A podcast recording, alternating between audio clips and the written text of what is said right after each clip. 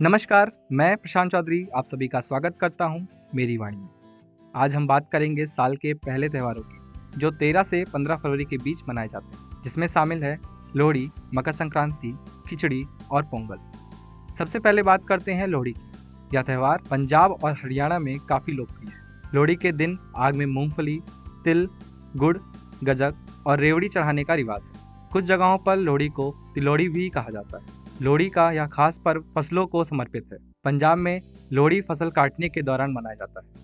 इस दिन रबी की फ़सल को आग में समर्पित कर सूर्य देव और अग्नि का आभार प्रकट किया जाता है। इस दिन किसान अच्छी फ़सल की कामना करते हैं। लोहड़ी के बाद अब बात करते हैं मकर संक्रांति पौष मास में जब सूर्य धनु राशि को छोड़कर मकर राशि में प्रवेश करता है, तब मकर संक्रांति का पर्व मनाया जाता है। वैसे तो यह पर्व जनवरी माह की चौदह तारीख को मनाया जाता है, लेकिन कभी कभी यह त्यौहार बारह तेरह या पंद्रह तारीख को भी मनाया जाता है, क्योंकि यह त्यौहार पूरी तरह से सूर्य के मकर राशि में प्रवेश करने के दिन पर निर्भर करता है।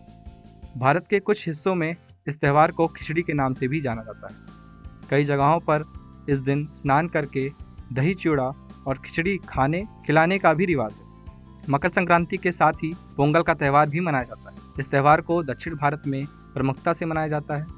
चार दिनों तक चलने वाले इस पर्व में पहले दिन भोगी पोंगल, दूसरे दिन को सूर्य पोंगल, तीसरे दिन मातु पोंगल और चौथे दिन को कन्नम पोंगल के रूप में मनाया जाता है। तो आप सभी इन त्योहारों को धूमधाम से मनाइए और मेरी वाणी की ओर से सभी को इन त्योहारों की बहुत बहुत बधाई। सुनते रहिए मेरी वाणी। धन्यवाद।